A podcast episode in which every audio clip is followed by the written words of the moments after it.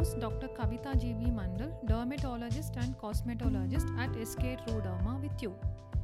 So, in today's episode, I want to talk about a very interesting topic that is hair loss after recovering from COVID 19. Many people face hair loss months after recovering from COVID 19. Many people find that their hair is falling out in large clumps. If we have learned anything from the coronavirus pandemic, it's to expect the unexpected. The hair loss that many people develop, however, may not be so unexpected. Here's the reason why. So, fever is a common symptom of COVID 19. A few months after having a high fever or recovering from an illness, many people see noticeable hair loss. While many people think of this as hair loss, it's actually hair shedding.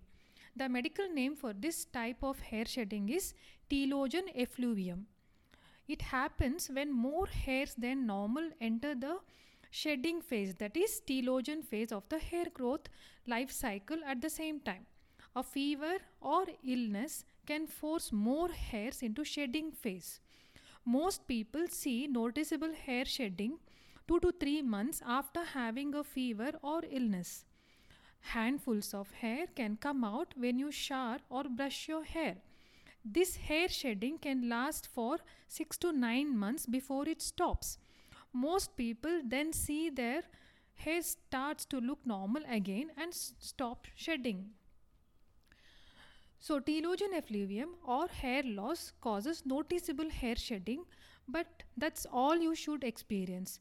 If you have a rash, itchy scalp, or burning, something other than telogen effluvium is likely causing your hair loss, then it's high time to see a dermatologist. Even if you never developed a fever or COVID 19, you may still see hair shedding because of stress. Lot of us are going through emotional stress, physical stress. So, this can also force more hairs than normal into the shedding phase. And who isn't feeling more stressed and an- anxious during the pandemic?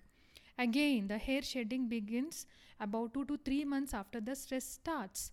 While seeing your hair fall out in clumps can add to your stress, it's important to try to de stress. Only when the stress ends will the excessive hair shedding stop. So, when the cause of your hair shedding is due to your fever, illness, or stress, hair tends to return to normal on its own. You just have to give it to time. As your hair grows back, you will notice short hairs that are all same length by your hairline.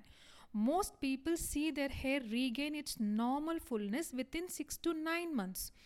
If you suspect that your hair loss is caused by something more than telogen effluvium from stress or a fever, talk with your hair loss expert, a dermatologist.